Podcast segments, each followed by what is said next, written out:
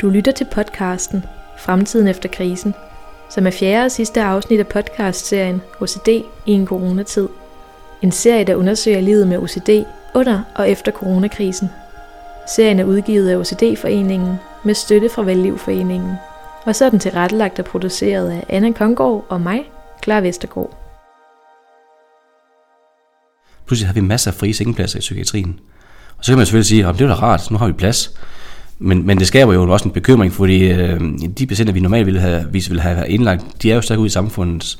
Mikkel Rasmussen er ledende overlæge på Psykiatrisk Afdeling Vejle. Under coronakrisen har han lagt mærke til, at en del patienter har afholdt sig fra at kontakte psykiatrien. Men før vi dykker ned i det, skal vi lige høre, hvad OCD er.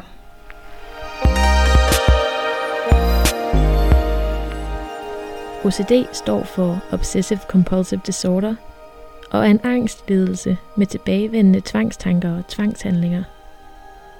Tvangstanker, også kaldet obsessioner, er tanker, der bliver ved med at dukke op hos den OCD-ramte, og kan handle om alt lige fra tvivl, orden og symmetri, til angst for smitte, bakterier, eller angst for at skade sig selv eller andre. Tanker, som er svære at skubbe fra sig, når man lider af OCD. Tvangshandlinger eller ritualer også kaldet kompulsioner, er handlinger, som tvangstankerne udløser, og som den OCD-ramte eksempelvis udfører for at undgå angst og ubehag. Det kan både være fysiske og mentale handlinger, og oftest kan de handle om hygiejne, kontrol eller orden og symmetri. Det anslås, at omkring 2% af enhver befolkning lider af OCD.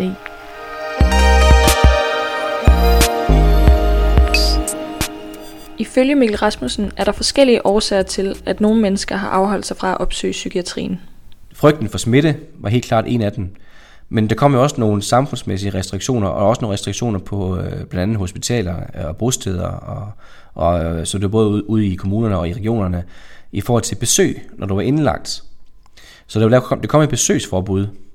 Og der kan man sige, hvis man nogen af dem, der i hvert fald er svært syge, øh, har måske også kun et sparsomt netværk, Øh, og ved at skulle nærmest tabe sit netværk ved at blive indlagt, så var der nogen, der valgte at sige fra, at så vil vi ikke indlægges, for så kan jeg ikke have kontakt med mit barsomme netværk, jeg har tilbage. Øh, så det var det, det, det var det sociale aspekt i det, der gjorde, at nogen sagde, så vil jeg ikke indlægges, selvom jeg, at den pågældende havde behov øh, for indlæggelse. Øh, så det var i hvert fald nogle af de bevæggrunde, men jeg hørte direkte fra, fra patienterne øh, fortælle i hvert fald. De mange ledige pladser er ifølge Mikkel Rasmussen en atypisk tendens, fordi der plejer at mangle pladser i psykiatrien – og det bekymrer ham. Jamen, så er der nogen, der ikke kommer, som bør komme og få hjælp. Og, og så er risikoen jo for, at så forværres de deres sygdom, og så kan man bekymre, blive bekymret for, kommer de så efterfølgende øh, sådan i, i et større øh, boom ind i psykiatrien. Ifølge Mikkel Rasmussen er der to forskellige grupper af mennesker, han frygter kommer til at opsøge psykiatrien efter krisen. Dem, som i forvejen har en psykisk lidelse, men også dem, der ikke har. Men vi har også en del af normalbefolkningen, som pludselig bliver ramt på nogle andre måder, så måske i den sidste ende, nogle af dem her kan så ende ud i at blive også en population, vi ser i psykiatrien. Og på den måde så vil det være en større gruppe af mennesker, der pludselig vil have behov for psykiatrisk hjælp. Og det er jo den bekymring, man kan have. Øh, og vi er jo ikke færdige, vi er ikke igennem det her endnu. Og man kan sige, jo længere tid man er i, i sådan en krisetilstand, altså i et samfundsmæssigt krisetilstand, jamen jo større øh, er risikoen også for, at, at en større del af populationen faktisk udvikler øh, psykiske symptomer, som måske skal behandles i psykiatrien. Altså man har jo set ved for eksempel øh, ved den 9-11 der med, altså, der så man jo, at, at det satte jo nogle bølger i, i, i verden af, af, af, jeg kan ikke kalde det mistrivsel, nej, men, men, men hvor folk de simpelthen blev påvirket på cyklen, altså på deres mentale sundhed, på grund af noget, der er sket langt væk egentlig. Så det er en global del af det her. Man så jo, man lavede noget forskning på, efter 9-11 for eksempel, lavede man noget forskning på, hvad, hvad det gjorde, og helt i Danmark så, så man jo en øgning af, jeg tror det var øh, PTSD-diagnose og, og depression og angstdiagnose, som steg i kølvandet af noget, der skete i USA. Øh, og på samme måde er det noget globalt set, som påvirker hele øh, jorden, kan man sige. Alle på en måde være, være påvirket det her i større eller mindre grad. Vi ved jo, hvordan det gik i Spanien og i Italien, så der er noget der, det har også en indvirkning i forhold til den, både den angst, man kan have, som kan være lidt mere udefinerbar, men også frygten for det konkrete, at man bliver, altså bliver ramt af, af selve infektionen. Øhm, fordi man har set de skræmmebilleder, der har været, gør et eller andet. Og man kan se, Det her, man snakker om, om en, øh, en øh, mental sundhedskrise, der vil komme efterfølgende, eller øh, det snakker man jo om også i WHO, det snakker man også om i FN, øh, UN. Det er noget man i talesætter alle steder. Det er klart, der er nogle lande, der også har været hårdere ramt, end Danmark har været. Øh, men man taler meget åbent om, at vi er nødt til at forholde os til, kan det her udløse en mental sundhedskrise? Og udover den belastning, som begge grupper af mennesker mærker under krisen, er der ifølge Mikkel Rasmussen endnu en faktor, der gør ham bekymret for danskernes psykiske helbred. Nogle har, har følt sig øh, nødsat til at være isoleret, og det, der hører jeg i hvert fald, at der er nogen, der føler, at de, bliver, altså de, de oplever, at de bliver dårlige, og nogle de ryger faktisk ryger ned i en depression, ikke? fordi det er længe, øh, de så fortsat nu faktisk er i isolation på en eller anden måde. Og vi ved jo, at isolation, det er jo noget, nogle steder bruger man det som tortur, ikke? Altså, at, at, og der er også forskning, der viser, hvad det gør ved folk. Man, man, får, man kan udvikle PTSD og angst og, og depressionssymptomer, øh, bare det at, ved at være, være isoleret. Ikke? Og, og det helt oplagt er jo det er nok også en del, der vil opleve ensomhed, som selvfølgelig ikke er en psykiatrisk diagnose, men ensomhed kan jo føre noget med sig også, øh, ligesom stress og, og belastningsreaktioner kan. Øh, så på den måde, at man risikerer faktisk at ende i den voldgade, at man så vil have behov for psykiatrisk hjælp på et tidspunkt, på grund af langvarig isolation. Så der er jo en gruppe, der vi, vi, vi måske har overset i, i hele det her forløb med, med coronakrise, øh, som bølger frem og tilbage.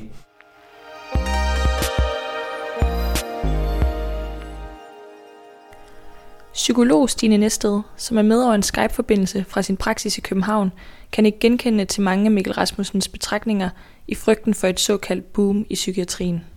Jeg kan sagtens forestille mig, at der kommer et boom i psykiatrien efter denne her krise, og jeg tænker, der kan være flere årsager til det. Den ene kan være, som, som Mikkel Rasmussen allerede har været inde på, at, at der er nogen, som går og venter i for lang tid, kan man sige, eller i længere tid, end, end man ellers ville have gjort med at opsøge behandling på grund af corona. Og den anden ting, der kan, der kan forårsage et boom, er jo selvfølgelig også denne her almen menneskelige kæmpe belastning, som det er for os alle sammen, at vi går og er utrygge, der er en stor uvidshed, vi er isoleret osv., som, som lægger et pres på alle mennesker, og dermed tænker jeg også, at der vil være flere mennesker, som oplever, at de får det psykisk dårligt som en følgevirkning af hele coronaperioden. For Stine Næsted ser fremtiden dog mere lys ud. Fordi Stine arbejder i en anden virkelighed, end Mikkel gør i psykiatrien, ser hun ikke den samme risiko her. Jeg synes ikke forløbig, at jeg har observeret, at der har været særlig mange, som har været bange for at komme til psykolog hos mig, eller som har givet udtryk for, at de har været bange for at gå til læge, eller til psykiater, eller på anden måde opsøge behandling. Øhm, så jeg vil sige, indtil videre har jeg faktisk været positivt overrasket, og synes, at det er gået bedre, end jeg har frygtet. Jeg tænker noget af det, som kan gøre, at jeg ser det billede, det er, at øh, kan man sige, dels er det jo en begrænset periode, vi har at måle på. Øh, så, så erfaringerne er selvfølgelig i sagens natur begrænset endnu.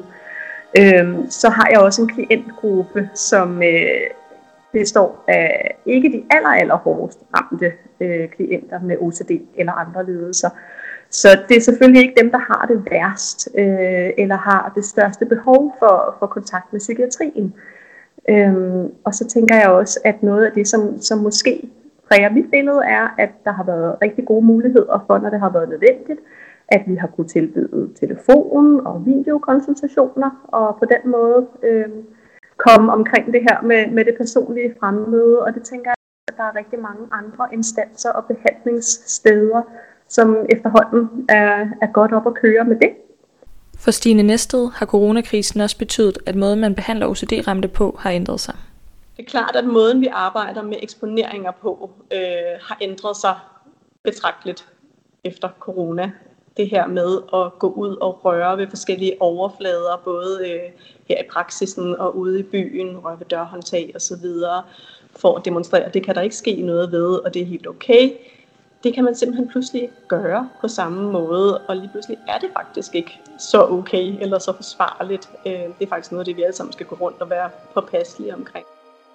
Jeg oplever faktisk ikke, at det har ændret på effekten af behandlingen, men det har ændret på metoderne, øh, og det har ændret lidt på den måde, nok meget på den måde, som, som vi taler om risici og ansvar. Øh, der er blevet en, en, en større lighed i virkeligheden mellem alle mennesker pludselig i forhold til at have de her øh, overvejelser, tanker og bekymringer, som på en eller anden måde også kommer til at vise sig i terapien. jeg har oplevet, at øh, jeg i hvert fald har øh, mødt en, en stejl læringskurve i forhold til det her med pludselig at kaste mig ud i øh, de mere digitale, øh, digitalt baserede løsninger for, øh, for terapi og øh, terapisessioner. Lige pludselig så øh, er det blevet enormt aktuelt at, at kunne lave videokonsultationer og telefonkonsultationer og finde ud af, gør man det på den mest effektive og GDPR-korrekte øh, måde. Så øh, jeg tror, vi er, rigtig mange psykologer og andre behandlere, der kan ikke genkende til, at det har pludselig skulle gå rigtig, rigtig stærkt, men også, at, at vi faktisk er blevet, øh, blevet øh, rigtig positivt overrasket over, hvor meget man kan få ud af det, og hvor, hvor godt det egentlig er gået, øh, og at man kan lave noget, noget rigtig fin terapi på den måde. Så jeg vil i hvert fald sige, at det er ikke noget, man skal være forskrækket over, eller tænke ikke kan have nogen effekt. Øh, selvfølgelig foretrækker langt de fleste mennesker, at øh, at man kan mødes face to face, og det er rarest at sidde inde i stolen hos psykologen. Men jeg synes, at nu det har været nødvendigt i nogle tilfælde at gøre det på andre måder, så har det faktisk fungeret rigtig fint. For Mikkel Rasmussen har coronakrisen også bragt nye digitale værktøjer på banen. Altså, vi fik jo en digital revolution. Man har jo snakket længere om, at vi skulle digitalisere tingene meget mere, øh, og det var svært at komme i gang med det. Og sige, så kom coronakrisen, og så, så skete det over en nat, ikke? Nærmest at øh, altså, jeg ved i hvert fald i den region, jeg var i tidligere i Region Midtjylland, der havde vi pludselig under øh, krisen der, der havde vi jo en, en tusind, altså vi havde en procentvis stigning i antal videokonsultationer på 1000 procent. Øh, så, så det var en markant ændring i forhold til den måde, vi normalvis øh, møder vores, øh, vores, øh, vores syge borgere på. Ikke? Altså, der er jo nogle, igen nogle etiske, nogle juridiske, øh, nogle menneskelige aspekter, man er nødt til at have med i den vurdering, hvor meget man kan bruge digitaliseringen. Øh, for det er jo det, man har lært af corona, det er jo, øh, man kan bruge de digitale øh, medier på en eller anden måde. Ikke? Øh, jeg tænker sådan, at i forhold til direkte kontakt mellem en syg borger, patient øh, og en behandler, øh, så kan det ikke stå alene. Der er nødt til at være en fysisk samtale, møde, øh, hvor man får en fornemmelse af hinanden. Der er nogle ting, der går tabt med et video. Selvom der bliver gjort mere brug af digitale muligheder, er det ifølge Mikkel Rasmussen slet ikke nok til at gribe dem, der lider under krisen. Der skal vi som samfund blive bedre til at gribe borgerne, inden det er for sent. Vi ved jo i forvejen allerede inden coronakrisen, at, der var jo, at vi har et stigende problem med vores mentale sundhed, og det er jo i hele verden, man snakker om. Man snakker også om diagnoser, man snakker også om både angst og, og specielt depression. Det bliver, det bliver den største øh, folkesygdom, øh, ikke kun i Danmark. Altså, det er jo WHO også at sige. Så vi har allerede set en stigning i psykiatriske diagnoser allerede inden coronakrisen, og det her, det skubber jo yderligere på noget, kunne man i hvert fald være bekymret for. Og derfor er vi nødt til at sætte nogle ting i gang, for den var forebygge at folk de bliver så dårlige, at de bare boomer ind i psykiatrien og, og skal ligge på, på køjesengen for overhovedet at være plads. Ikke? Det, det er jo det, man kan være bange for. Ikke? Noget af det overordnede er jo, at man er nødt til at sikre sig, at, at den information, altså de restriktioner, den måde, man skal tænke, og, og hvis man også får nogle faresignaler i forhold til psykiske lidelser, hvornår skal man reagere på det, og hvor kan man så få den hjælp hen. Så der er nødt til at være noget informationsdeling, som man er sikker på, at når ud til befolkningen. Sørg for, at folk de ved, hvor kan jeg henvende mig, når det, når det går galt. Og også vide, hvad er faretegnene. Er det bare fordi, jeg er lidt trist i dag, eller er det fordi, at jeg faktisk gennem sidste uge slet, slet ikke har kunne sove? Er det angsten, der er ved at over, overrumple mig fuldstændig, sådan at, at jeg slet ikke kan komme ud for, for, for døren? Uh, er det tvangstankerne, der går, går i spil? Man kan, man kan jo forestille sig, at man i forvejen har OCD, og så står man i, en coronakrise, hvor der er smittefare, ikke? og man måske, at hendes tvangstanker går på det her med smitte, jamen at Hvordan delen skal man så gebære sig i det? Får man overhovedet handlet ind? Kommer man overhovedet ud af sin lejlighed eller sin hus? Øh, hvordan er det i forhold til sit netværk? Tør man møde andre mennesker? Øh, så de, de er jo sådan også dobbeltramt, kan man sige, øh, på grund af det her. Øh, så, så og det der med at så sikkert, at de får den information der, det er den ene del af det. Og den anden del er jo også, at man er nødt til som samfund at række ud mod de mennesker, der så bliver ramt af det her, øh, i forhold til deres mentale tilstand og deres, øh, deres psyke og, deres, og om de får nogle psykiatriske symptomer. Øh, og der skal befolkningen også kende til, og du siger, ens pårørende skal jo vide, hvad er det, jeg skal reagere på, hvornår skal jeg reagere, sådan at det her kræver noget professionel hjælp, eller hvordan, hvornår er det her egentlig bare fordi vi, de er i en svær situation nu. Og der synes, tror jeg, at man skal ud og være tydelig med nogle guidelines omkring, hvordan gør vi, og hvordan, hvornår reagerer man, og hvad er det så for en hjælp, man kan få. Så, så det er både som samfund, vi skal række ud til hinanden, men det er også som øh, vores sundhedssystem skal også være bedre til at række ud. Så, så der ligger jo noget at sige, hvordan kan man gøre det? Øhm, fordi der er jo man kan sige, hvis nu snakker psykiatrien igen, så kan man sige, der er jo nogen, øh, vi var bekymret for, fordi vi kendte dem i forvejen. Det vidste godt, de havde et forløb i psykiatrien, og dem kunne man jo så tage kontakt til ved at være ved opsøgende i forhold til det. Men der er jo også masser, der er også masser, der, der går rundt i samfundet og har øh, psykiske lidelser, uden vi har kontakt til dem i psykiatrien. Hvordan finder vi dem så? Hvordan får vi dem ind, inden de bliver endnu værre igen? Vi gjorde noget konkret i, i psykiatrien, øh, og det var, at, at vi simpelthen, øh, og det er igen, det er dem vi kendte, der var nogen, som øh, egentlig burde indlægges, men som ikke turde at komme ind og blive indlagt, eller ikke ville indlægges, selvom de havde behovet. Så gjorde vi jo det, at vi tog ud, så lavede vi hjemmebehandling. Øhm, og det er måske noget, man kan tænke lidt mere ind, også øh, sådan mere øh, fremadrettet, sige, er det, er det en måde at, at bedrive psykiatri på, at vi faktisk går ud og, og, og, og giver noget hjemmebehandling for eksempel. Øhm, så det kan være mange måder, og det kræver, at, at der laves en eller anden form for national plan i forhold til at håndtere vores mentale sundhed.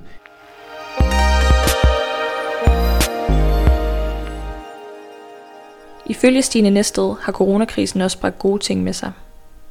Jeg tænker, at hvis man skal finde én ting, som kan være positiv ved coronakrisen i forhold til OCD, så er det måske det, at vi alle sammen har fået gjort os nogle erfaringer med den tænkning og den adfærd, som i hvert fald gør sig gældende for mange og en stor del af OCD-ramte mennesker.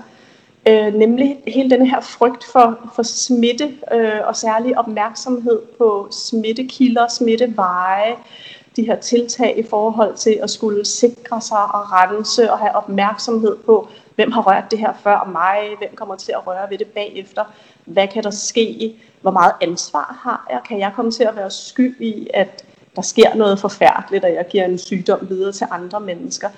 Den måde at tænke på, som er rigtig, rigtig kendetegnende for en del mennesker med, med tvangstanker og tvangshandlinger, i hvert fald dem, som, som er bange for smitte, den kender vi lige pludselig alle sammen, og det kommer måske til at blive nemmere at forklare andre mennesker, som ikke ved så meget om OCD, hvordan kan det føles at være OCD-ramt?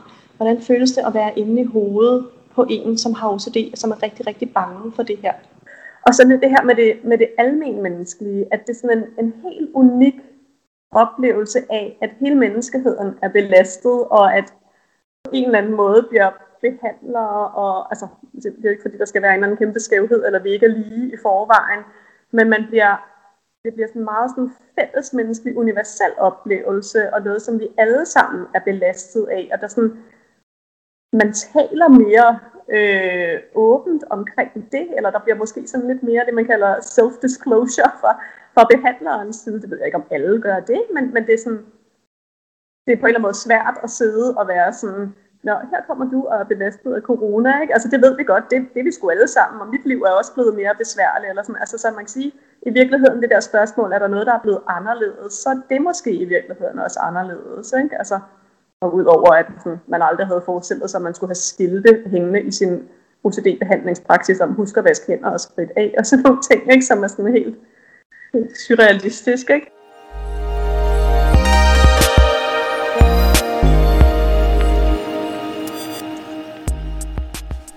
Du har lyttet til fjerde og sidste afsnit i podcastserien OCD i en coronatid. Medvirkende var psykolog Stine Næsted og ledende overlæge Mikkel Rasmussen.